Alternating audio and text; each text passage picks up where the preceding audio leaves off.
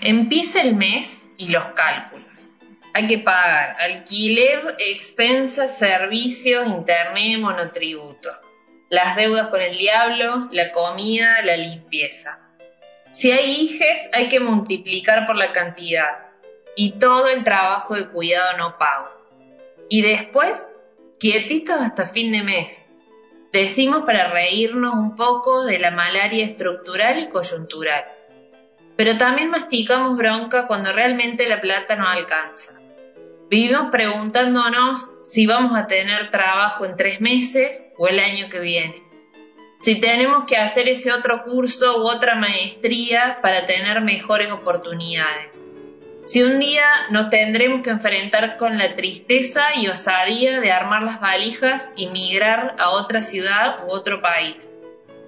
O con la siempre expectante alegría de armar el bolso pero para irse a descansar porque todos sabemos que trabajamos para poder elegir qué hacer con el tiempo que nos sobra. A esta generación que no sabe cuánto vale su trabajo, o quizás nunca lo supo, le hacen falta más utopías que distopías, que no hay soluciones individuales a problemas colectivos y que no hace falta gente que labure más, hace falta que con menos se pueda vivir en paz, como dice Watt pero como hijas de los noventas, de la clase media empobrecida y combativa, no podemos olvidar a los que cierran las cuentas con la gente afuera y preguntarnos rebelde y sostenidamente, como dice el indio, ¿no será pecado aguantar que decidan de una vez derramar?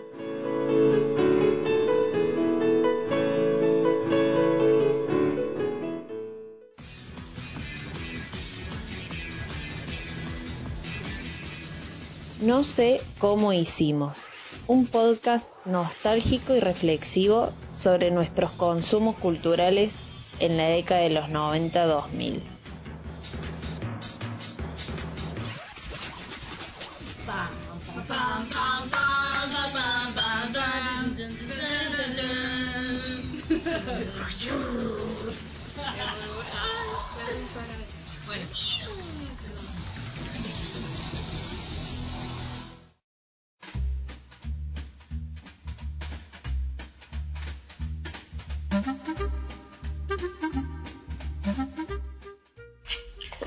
Buenos días, tardes, noches, eh, donde sea que nos estén escuchando. Eh, bienvenidas a la segunda temporada de No sé cómo hicimos, un podcast nostálgico y reflexivo sobre los consumos culturales en los 90-2000. Acá estoy con mis colegas, eh, Nana, María, María es licenciada en cosas Wagner. Nada de eso se llama, Wagner se llama. Eh, Nana María París. Nana María. Eh, y eh, con acá mi otra colega, eh, una joven estresada más por este sistema. eh, Alienada por el sistema. Alienada por el sistema, Martina Richards. ¿Y qué tal? Acá yo preguntándome dónde fue a parar mi tiempo libre. Yo eh, me, me conmueve ampliamente esta introducción porque justo nos agarra en un día en el que tanto Martina como yo, Pili, en tu caso es muy particular que hoy tuviste muy bien, pero nos agarra en un día en el que todo nos salió mal y se nos fue plata y tiempo y trabajo, tipo, en la nebulosa de la vida. Y yo realmente me tengo que ac- acordar en voz alta de que es mitad de mes, entonces ya me relajo un poco y es como, bueno, ya solo 10 días más y tal vez cobramos. Capaz. Eh, Claro, pero a la vez es como que esos 10 días que faltan es como los 100 metros ya. Claro. ¿Acaso noviembre el mes No. más largo del año? No. Noviembre sin ti. El mes más largo del año se sabe que es Marzo. primero marzo y después Agosto, agosto. sí, agosto. Ey, ey, ey, ey. No, Yo- pero bueno, culmina Pero culmina de una manera muy especial. Claro. Combina excelentemente bien con mis cumpleaños, que ninguna se puede quejar, porque en mi cumpleaños de este año se han tomado unos buenos piletones de gin tonic. Pero es que Así tu es. cumpleaños fue culminar un mes larguísimo. Sí, sí, Sí, siempre largo. fue así. Imagínate mi vieja que nos- le, la- le nacimos las dos en agosto, con siete días de diferencia una de la otra, y encima en agosto también está el día del niño. Qué puntería. No, no, no. Ahí del mes, yo me imagino a mi vieja, tipo, ya desde, desde febrero diciendo, bueno, voy a poner este plazo fijo.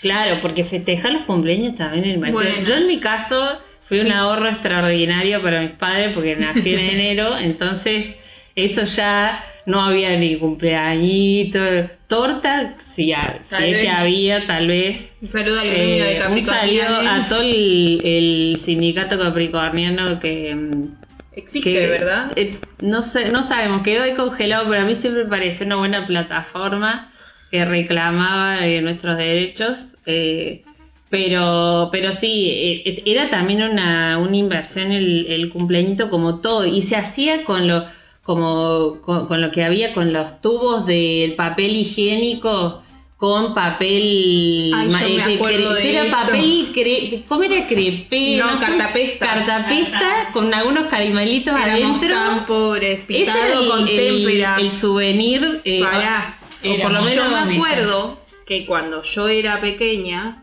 y éramos muy muy pobres, mis eh, abuelas mandaban, nosotros vivíamos en el sur y la familia en Buenos Aires y mandaban unas encomiendas y me acuerdo que estaba la encomienda terrible de mi abuela Morín, la mamá de mi papá y la mamá de mi mamá, la legendaria y siempre bien ponderada Rosy, mandaban las mejores encomiendas de la vida, que eran encomiendas que contenían todo lo necesario para hacer un cumpleaños. Mandaba la ropa, los globos, la torta, qué genia Rosy las velas. Vi- Yo eh, quiero decir para Virgo es Rosy no ¿Qué? eh, qué signo es Rosy? Capricornio. ah es Capricornio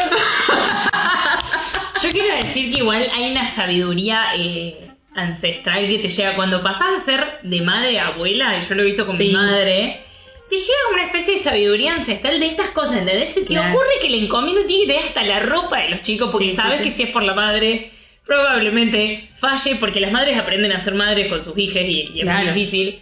Eh, excelente Bueno, mamá Pero- me compraba la ropa en el supermercado. ah En eso la sí. anónima. Me vestía, yo no iba a escuela privada, pero me vestían como si lo fuera, porque me compraban el jogging azul, la chomba de todo piqué la blanca y las un toppers. saludo a Marcos Peña y a toda la familia Peña Brown. Ay, Peña Brown. este, este abrazo de patagónicas que hemos ido a comprar en la Adrónima. Sí. Dios. Eh, Bueno, igual- pero también a robar. Esto también. no, prim- las primeras No. fechorías se hicieron en anónima. Sí, sí, sí. Sí. Los, prim- los- los primeros, los saqueos. no, eh, que somos trabajadoras públicas, te van a venir a buscar. No te preocupes que esto lo editamos, Pili. Eh, bueno, igual me Bueno. gusta porque la introducción fue muy pertinente a lo que la Pili nos trae, Bueno, nos yo. trae hoy. o- La, la cuestión era conversar, obviamente, a partir de, de esto que siempre jugamos entre eso, esos consumos de nuestras infancias y, y cómo fueron moldeándose en nuestras cabezas también la idea de, de- del costo de las cosas, ¿no? O sea, era como eh, mucho, había muchos límites, obviamente, porque era el mundo del consumo también, el mundo de los todo por dos pesos, la globalización a full, todo lo importado. Era como, ¿cómo no consumir de alguna manera? El otro día eh, escuché en la radio en Furia Bebé que hablaban sobre los regalos que no van y hablaban sobre las Barbies y no sé, eh, nosotras siempre Barbie pelada. Del, del todo, Claro, por, la del, todo, trucharbi. del todo por dos pesos, la Tami. La Yo- trucharbi. Yo tenía una tía. Ese es mi, ese es mi, mi designio en la vida. Yo quiero ser esa tía. Yo tenía una tía que como no había tenido hijos y era abogada y le iba más o menos bien, era la que me regalaba Bien. Las Barbies. las Barbies, el castillo de Barbie tenía yo que tenía el ascensor, no, No. No, no, casi lloro, la vi llegar a mi cumpleaños en Pumpernick con ese castillo. Mis, com- todos mis compañeros perdiendo el control y yo digo... Pero, perdón, micrófono. eh, pero en mi caso, olvídate. Yo una vez me acuerdo que le dije a mi mamá, tipo, le tengo recuerdo cinco años, decirle, mamá, me compré esta Barbie. Y me dijo, no, las Barbies son muy caras, salen seis pesos. Y yo, tipo, oh no, mucho dinero. Eran tan en los boludo. 90. No, yo me acuerdo, ¿te acordás, Pilar? Eh, no me acuerdo de qué viaje mi viejo me trajo la de Hércules. No, era muy, mu- muchísima envidia de la tenía esa Encima a mí no me gustaban las muñecas. Yo iba a lo de Martina Pero para de- jugar con esa Barbie. así. Pero me gana. Megara, era Megara. Encima tenía como una pollera. Eso era fantástico. Era muy fantástica, sí. La pollera como que era larga, pero tenía como una- un sistema de cortinado Mm. que vos tirabas de un violín y la pollera se ponía más puta. Ah, o Sí, sea, una sí. canción de cumbia. Era una canción de cumbia. Sí. ¿Cómo es la que dice? Bueno, mientras... ¿Cómo se le lo... Eh, eh, un asesino. No. No, no, la de subí tu pollera más arriba hasta la cabeza. No. Ah, eso es eh, damas gratis. Eh, para mí. pero bueno, e- ese tipo de cosas como para arrancar, yo, digamos, eh, uno veía en ese mundo de nuestros viejos esos límites al, al consumo y todo, pero dentro de todo, digamos, eh, Gente con eh, trabajo. en el habíamos, Estado. hered- exacto, gente con trabajo los en el no. Estado. Los míos se quedaron sin trabajo allá por, noven- por el 93. Gracias, Menem. Claro, bueno, o sea, Vamos, Menem. pero con alguna idea todavía de algún tipo de nociones de derecho laboral, o sea, al menos Esto nuestros sí. padres, Por eso se quedan sin trabajo. claro, bueno, ahí está. Les pasa por conscientes. Le Exacto. pasa por abogados laboralistas. ¿A quién se le ocurre? Entonces, ¿cómo, eh, digamos, compatibilizar hoy como esos, eh, como esos ideales de, de las, las formas ideales del trabajo y de la economía con nuestras realidades hoy? o sea. ¿cómo además- eso nos pasa ahora? que eh, e- esto era el meme siempre de nuestros padres a los 30 años, como, oh, vamos a comprar esta casa así, qué sé yo. Y, y hoy eh, compras un, o sea, un queso y tipo- nunca me recuperaré financieramente esta compra. Perdón. Y es así, bueno, o sea, como Es esa diferencia de ese mundo, de esos imaginarios y eh, lo que lo que viven hoy en día en Perdón, nuestros corazones peronistas lloran cuando nos damos cuenta que un simple recibo de sueldo y un mísero aguinaldo o medio aguinaldo es un privilegio hoy en día, Uf. ¿Sí? que son derechos consagrados por la Constitución. Yo nunca voy a. O sea, yo ya no tengo más esperanza de dejar de ser monotributista. No tengo más esperanza. Recibí un aguinaldo en mi vida. Estuvo bueno, ¿eh? Estuvo bueno. bárbaro. ¿Cómo estuvo esa experiencia? Estuvo, no, estuvo Ricky. Ah. Estuvo Ricky Martin. Pero, pero es, la, es la única. Después volví al. Claro. Igual me pasa eso. O sea, como yo lo veo. Lo he hablado con mi mamá, de hecho, en un momento. Yo le decía como. No entiendo cómo hacían. Porque está bien, nuestros viejos se endeudaban hasta la médula. O sea, porque para comprar una casa sacaban un crédito hipotecario. Iban pagando y. Era todo un esfuerzo. No es que ah, era fácil en ese momento. Pero hoy en día ni esas herramientas existen, digamos, de, de- de forma tan, tan clara. O sea, mira lo que pasó con los créditos UBA, digamos. Eh, y es imposible hoy pensarse como propietaria eh, con nuestro sueldo. O sea, yo este mes, que me vino muy bien, noviembre, el mes más largo del mundo, además es el mes que yo decidí mudarme. Y como todos saben, las mudanzas son solo un pozo donde vos depositas plata que no Sí, tenés. sí. Pues llega un momento que no tenés más y tipo La solo seguís tirando. final. Ah, necesito el mes por adelantado, la comisión, el mes de depósito y además te mudás acá y tenés que tipo pagar el flete, se te rompe el lavarropas, todo, todo pasa. Y yo solo estoy tipo pintar el otro departamento, yo estoy tirando plata que no tengo. O sea, y además eh, mudarse de un alquiler a otro. Una vez escuché a Manabu Gallo en un video que se llama Se rompió, que está en YouTube, lo recomiendo, es un fragmento de stand-up de Manabu Gallo, em, decir que eh, ella hablaba de su, solte- de su nueva soltería y decía que el sexo casual era al amor lo que el alquiler a la compra. que es tirar dinero. Me pareció una gran analogía. Sí, sí. Este. Pero bueno, ¿ves? ahí ya tenemos primer concepto de ese desfasaje que, del que les planteaba. Es la, la- la idea de la vivienda, la expectativa de la vivienda, hoy en la, en la juventud y en la y en eso. Porque yo también me acuerdo cuando me acuerdo como decía la nana, se endeudaron y yo me acuerdo los 15 años pagando la hipoteca y saber que, bueno, la hipoteca si no se pagaba, digamos, había problemas. Entonces, era todo un... Siempre me de una anécdota que contó mi mamá que era muy, muy graciosa, que eh, ella eh, eh, como que tenía muchas cosas que pagar en el mes, pero no sé, el- el- habían, le habían pagado algo extra a, a mi papá, entonces como que ella se sentía como aliviada porque bueno, con esa plata iban a poder pagar de acá, un poco de acá, viste, como venía a poder aplacando las deudas y que mi papá cayó a mi casa con un queso cremoso gigante. Y mi mamá lo quería matar, o sea, pero me dice, nunca tuve tanta bronca como cuando tu papá comió queso cremoso. Y mi papá quería, y ahí estaban como las dos Y la ilusión de tu personalidades. padre, claro, las dos papá las dos formas de vivir también la cuestión de la Totalmente. plata, de, de, bueno, los dos mundos. El tipo dijo, yo deseo un queso cremoso. Después se Me compró queso cremoso. Yo no-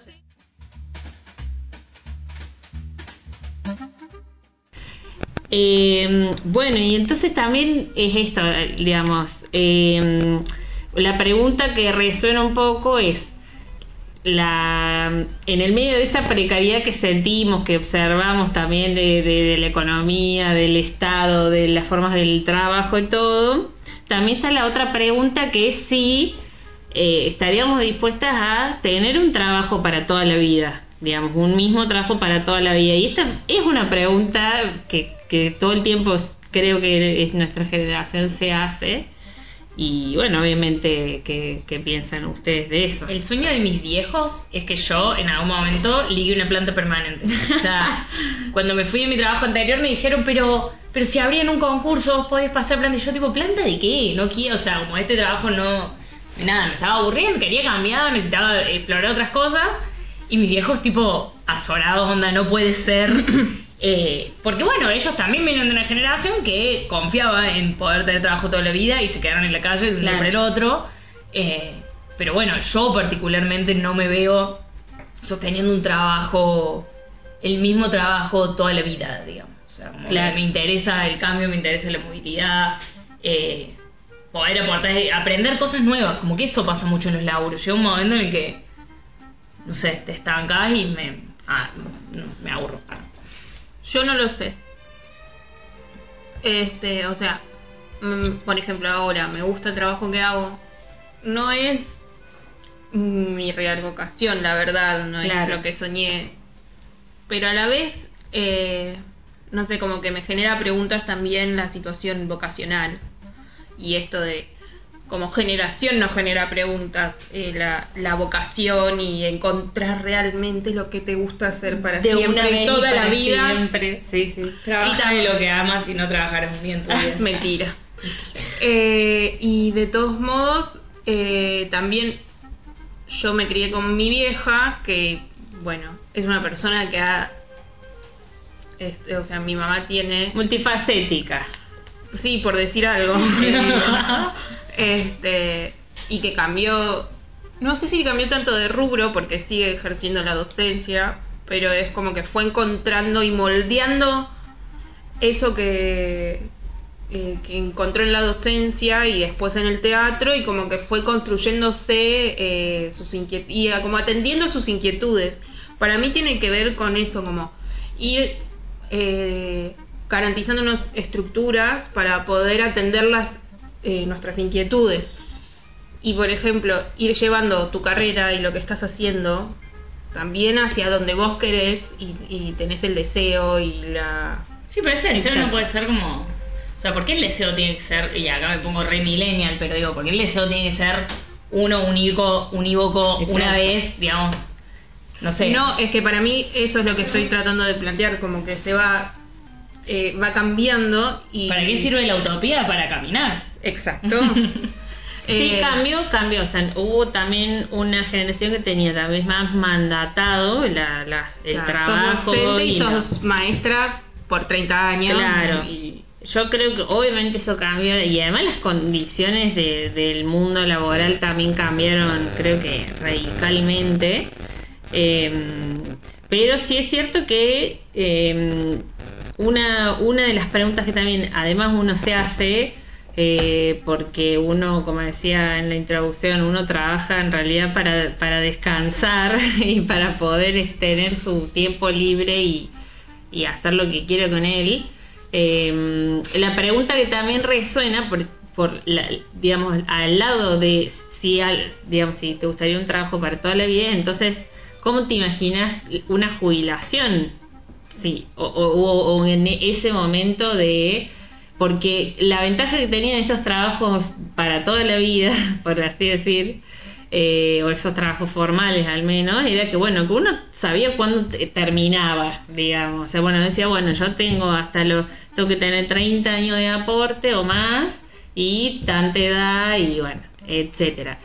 Ese futuro o esa proyección a largo plazo parecer se desvaneció también junto con, con él, digamos, junto con la, si se quiere, eh, pluralidad ganada, pluralidad de futuros ganados, eh, se pierde un poco el, el horizonte, pero es me parece que es lo que hay que discutir cómo construimos ese horizonte para que te tengan una garantía que unas malditas monotributistas como nosotras vamos a tener la posibilidad de decir, bueno, yo no trabajo más, quiero retirarme con lo que he aportado.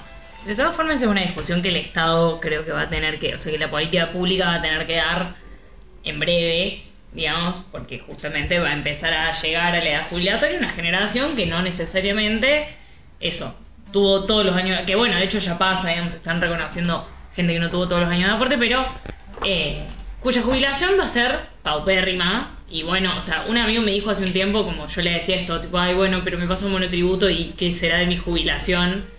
Y mi amigo me dijo, la jubilación, o sea, hacete la idea de que tu jubilación no existe. Empezá a ahorrar, empezá a fijarte si invertís en algún lado, invertir, invertir, que...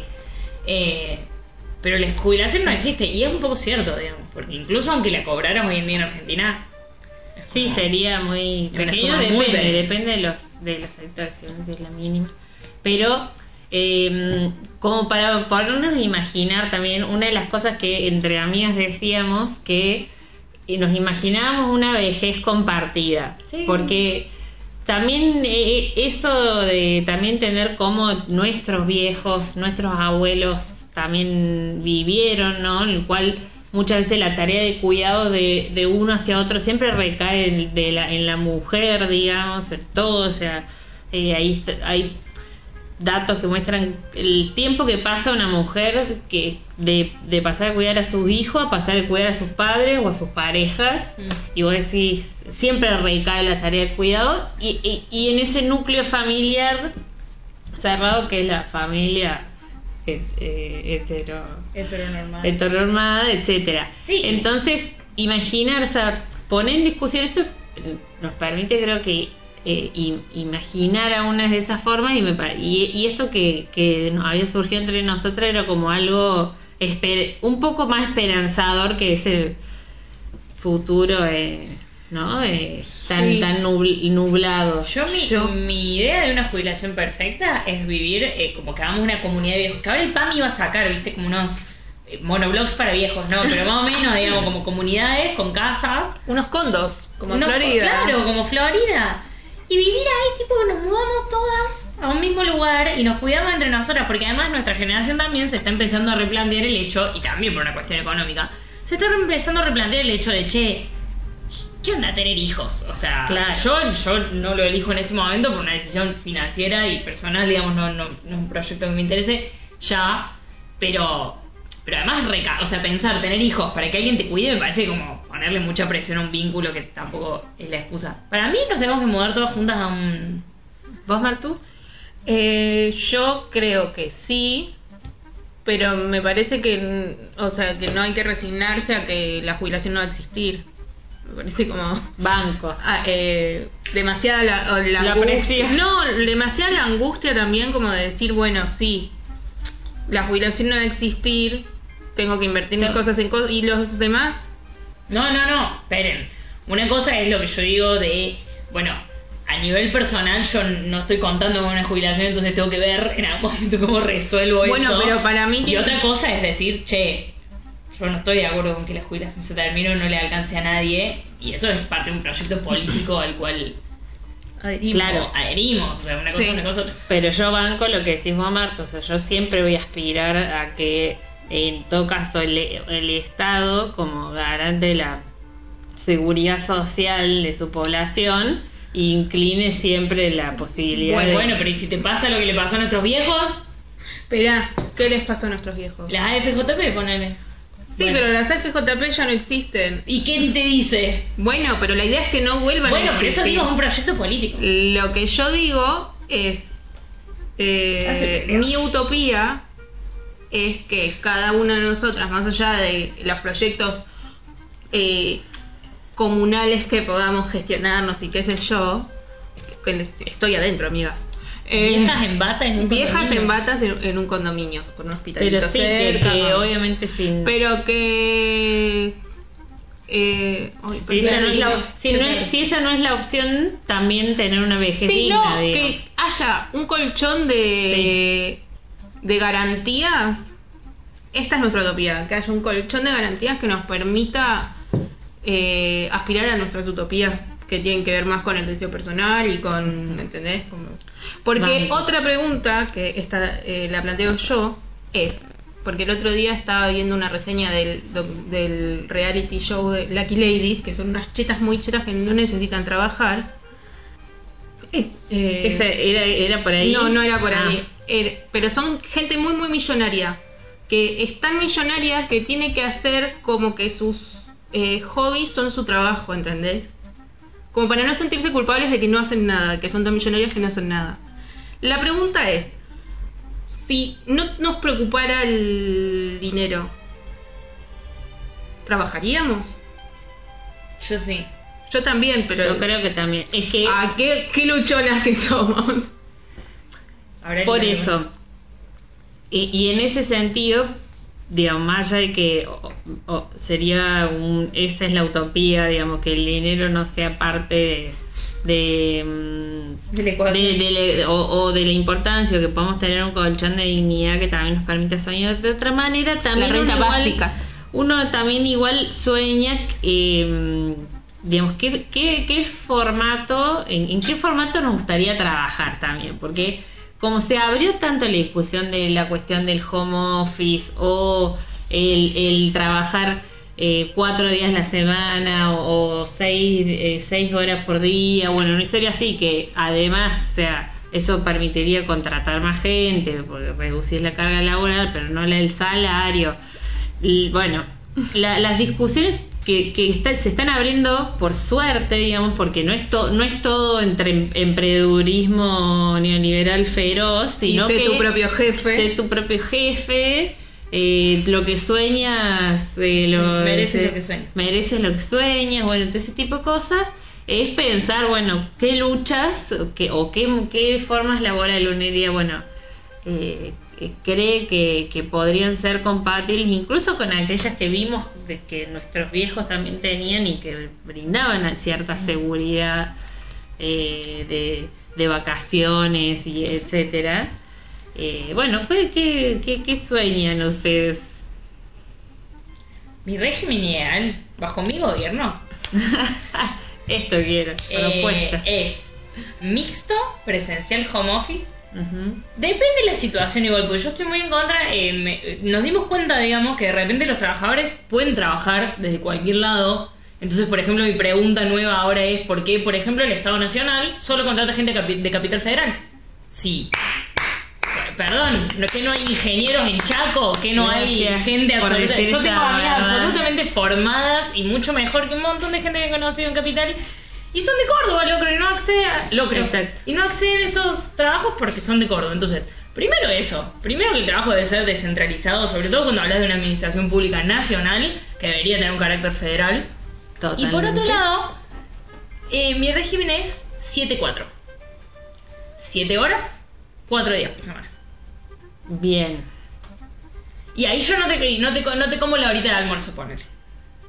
O sea, como viste que cuando vos tenés el régimen de 8 horas, siempre te la alargan a 9 porque te cuentan la hora del almuerzo y hay lugares donde no te la alargan a 9 porque la hora del almuerzo te la contemplan. Bueno, no importa. Es un derecho laboral, perdón. Comer, sí. Sí, Pero o sea, no, no es un derecho humano. Ni siquiera, ni siquiera te lo pongo como derecho laboral. Hay gente que Me no- parece que esto- Pero hay gente que te la retasea en tiempo. Sí, boludo, sí hemos visto acá explotadores. forever. O sea, Pero sí, eh, ese formato, vos Martu, ¿qué, ¿qué opinión te merece? Eh, yo estoy de acuerdo con el régimen mixto porque no la pasé bien estando en Cuevada, no. ni la paso bien yendo todos los días al truño como si fuera... O sea, porque me parece insalubre estar tantas horas en la oficina. Pero sí me parece que quizás pensar un régimen eh, jueves, viernes, sábado, jueves, viernes, sábado, domingo, o ¿Cómo? como ¿Entendiste lo que dije? Jueves, viernes, sábado. No. Jueves, viernes, sábado, jueves, viernes, sábado, domingo. Si entienden lo que dije, lo escriben. Eh, sería como mm, dos días, descanso, dos días, descanso dos días. De, fin de semana. Dos días, descanso, dos días, fin de semana. Día de siete. Ay, las No, confundí. sí, No, no, no. Es Voy así. a, voy a cortar esto porque si no, no se ve mi cara de confundir. Necesito un diagrama. Em, No, sería pero como eso- jornada. eh, agregar un día, el día Osvaldo. eh, Ah, bien. pero en donde va el miércoles, como un descanso. ah, está bien, descanso de mi, un cortar la semana. Un cortar la semana, tomarse una birra, me gusta, o pero sí, como acortar la semana, hacer un... Poder tener, reivindicar el derecho al Descanso. descanso, porque Y que el descanso rinda. A mí Sí. lo que me pasa, esto es muy personal, pero a mí lo que me pasa es que siento que cuando llego a sentir que estoy un poco descansada, ya tengo que volver a trabajar y me pasa... Exacto. Y me pasa también con las vacaciones, pero esto ya es personal. Claro, claro, pero, Pero como más, que- más allá de eso, eh, pe- pensemos también en, en, obviamente esto saliendo de el enorme universo informal que además la gente que no sé, trabaja en los trenes y eso que no, no pueden optar por la presencialidad o home office, Renta básica universal para todos y para sí, todas. sí, y que obviamente que, que se Acá me pongo sindical. pero por eso, renta, un, un ingreso, un Sí. ingreso básico, eh, un derecho al descanso y a la desconexión, que también Ah, ah. siempre lo, lo mencionamos porque también, también la cueva te, te consume. Eh, pero bueno, son algunas de las cosas que hemos tratado de debatir hoy. Quedan siempre abiertas porque es, es un vínculo, una, una tensa, una tensa discusión siempre entre, entre la economía, las expectativas, los deseos, pero El mundo confiamos- del trabajo. el mundo del trabajo. Gran mundo. Eh, pero bueno, creo que acá hemos podido sintetizar algunas cosas, Sí. así que de acá nos vamos a corte de ruta y asamblea. corte, ruta y asamblea. Ey, que con la. Pili tenemos experiencia.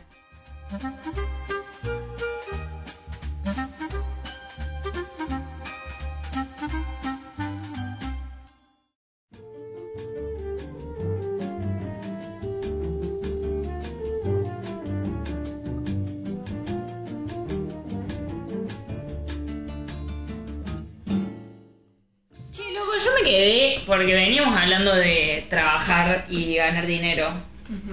Pero este es momento de hermo. Sí, pero en el momento de verme, ¿puedo decir? Yo puedo, puedo- ya que hablábamos de ser pobres, ahora que estamos escalando, ¿podemos eh, como comernos a los multibillonarios? Dije multibillonarios. O sea, Comerlos tipo ganibalismo. Absorbernos. ah, comerlos y ganarnos su dinero. Para Yo sería mí- feliz comiéndome un muslito de Elon Musk. O de Jeff Bezos. No sé, pero antes las revoluciones se hacían con guillotina. Bueno, Ah. pero las revoluciones se hacen con tiempo, con sangre, Con Pilar, sangre. y nosotros hemos elegido el tiempo. El tiempo y no la sangre. Como pero unos bueno, trolos.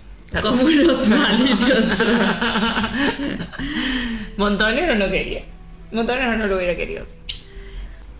Yo, yo tengo un tema, yo tengo un tema, porque bueno, es que con este tema de, la- de las cuestiones económicas, ¿no? Eh, surgió el otro día, porque queremos traer nuestro grupo a, las conversaciones también que tenemos por WhatsApp, es em, qué pasa porque cuando se te enferma una mascota. Porque en esta ecuación de que nosotros eh, acá traemos de ser personas eh, sin hijos eh, y, y por ende, según algunos, vivir de vacaciones, que yo puedo llegar a entender porque eh, cuidé no, niños. no, no, discúlpame. No. Bueno, pero- la decisión, cágate, viejo. Obvio ni hablar, pero bueno, igual sí tenemos algo que vendrían a ser como los nuevos hijos, que son las mascotas. Entonces surgió el tema de em, que también se gasta mucha plata con las mascotas. Por una- yo adopté, tomé la, la excelente decisión, o sea, no me arrepiento un segundo, pero yo adopté un perro viejo. que vivió toda su vida en la calle. Entonces el nivel de déficit de salud que tiene. tipo, lo llevo a la veterinaria y algo le van a encontrar. Tuve que sacarle turno al oftalmóloga porque tiene un ojo No, chuzo, no. al cardiólogo porque tiene un soplo. Tremendo que haya tanta especialidad. Se le cae el pelo porque es obvio que tiene un déficit de vitamina. O sea, el es lo mejor que me pasó y a la vez eh, un pozo negro de, de dinero. Pero bueno, Venís de cuidar a un pug. Otros perros No, con complicaciones. Demandantes si las hay. Claro. nació complicada. Pobre Jalea, Dios la tenga en la gloria. Dios la tenga en la gloria porque es una Bien. gran perra. Era una gran perra. Igual que el Jules, que está ahí durmiendo. Igual yo me di cuenta de una cosa, ¿sabes qué? Que me pasó el efecto Instagram con el perro. Ubican el efecto Instagram que es, vos entras a Instagram y se te generan no menos de cinco necesidades. Tipo de comprar cositas, de incorporar. Tipo, eh, claro, pero mismo eso, tipo, yo la sigo a Tina y de repente te quedas dar cuenta y tenés como 10 cremitas y vos decís, ¿qué pasó? Esto se me fue de las manos. Sí, sí. Y Eh, entras en todo y. y yo cuando lo adopté el Jules, como que entré en seguir blogs de perritos, adiestradores de perritos, qué sé yo. Y la verdad es que este perro es un tranca. O sea, yo el otro Sí. día me fui a trabajar y la verdad es que estuve mucho tiempo afuera, pues no pude volver antes. Y estuve como 10 horas afuera. Y el chabón, pancho. O sea, aburrido seguro, pero pancho. Y yo ya empiezo en el efecto Instagram a decir, no, no le estoy dando una buena calidad de vida y debería comprarle Claro. un juguete interactivo y, y conseguir que de alguna forma traspase la puerta y una paseadora se lo lleve si yo no, no estoy Sos una madre. No, no, pero, Pero claro, es el gran también. humanizar a nuestras mascotas cuando el perro en realidad se quedó solo y estaba re aburrido, Y nada. pero no pasó nada, o sea, no es que entró en crisis, está bien, solo yo entré en crisis. Vos, Martu, has tenido muchas mascotas de, de niña, pero después de grande no tuviste vos. No, pero porque no establezco esos vínculos con los animales. Claro. Eh, no, me, de hecho yo siempre hago un chiste, eh, si me siguen por redes lo han oído, eh, de que yo no estoy lista para entablar compromisos con cosas con cara. O sea, sea un pez, sea un Sea un- lagarto, o una tortuga, o un perro, Ok. o un señor. Este, pero sí, o sea, ahora estoy empezando a eh, tener plantas vivas. Bueno, que las eso riego y están vivas. Las nuevas Y mascotas. no son suculentas, o sea, tengo suculentas, pero no son plantas, plantas, plantas de Claro. verdad, con hojitas. Este, así que nada, estoy entrando en el mundo de los seres vivos. eh, ¿Y has gastado plata en eso o es decir, che, sí, la verdad que... No, la verdad que gasté poco. Me, o sea, me compré una regaderita. me- no, espera, sí me compré un kit hermoso que me pongo en mi. eh, como si fuera una riñonera, marca Tramontina.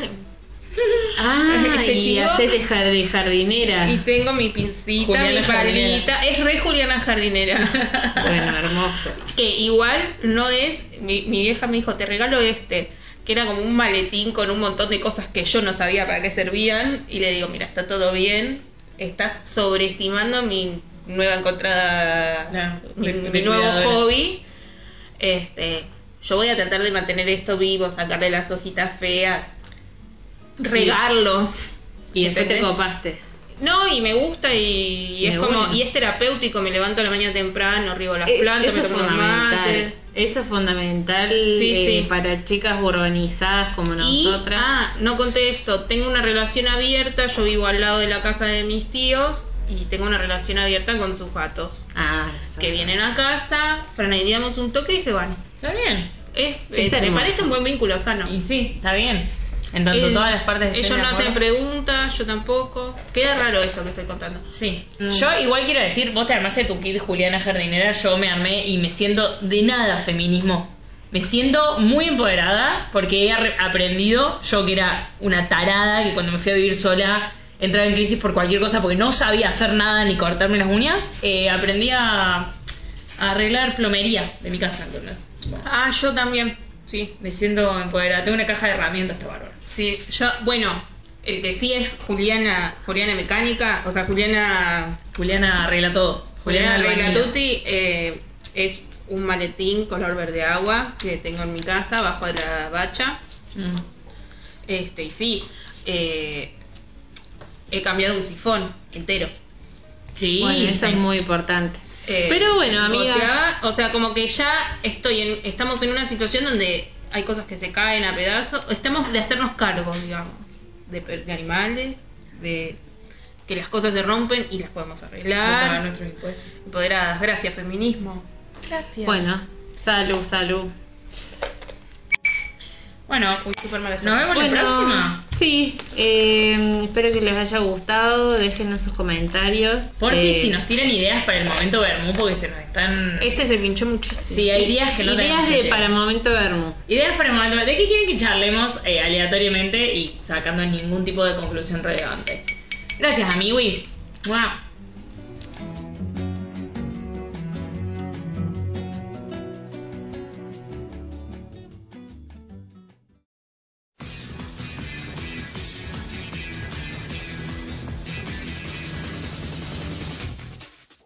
No sé cómo hicimos, pero terminamos. Hasta el capítulo que viene.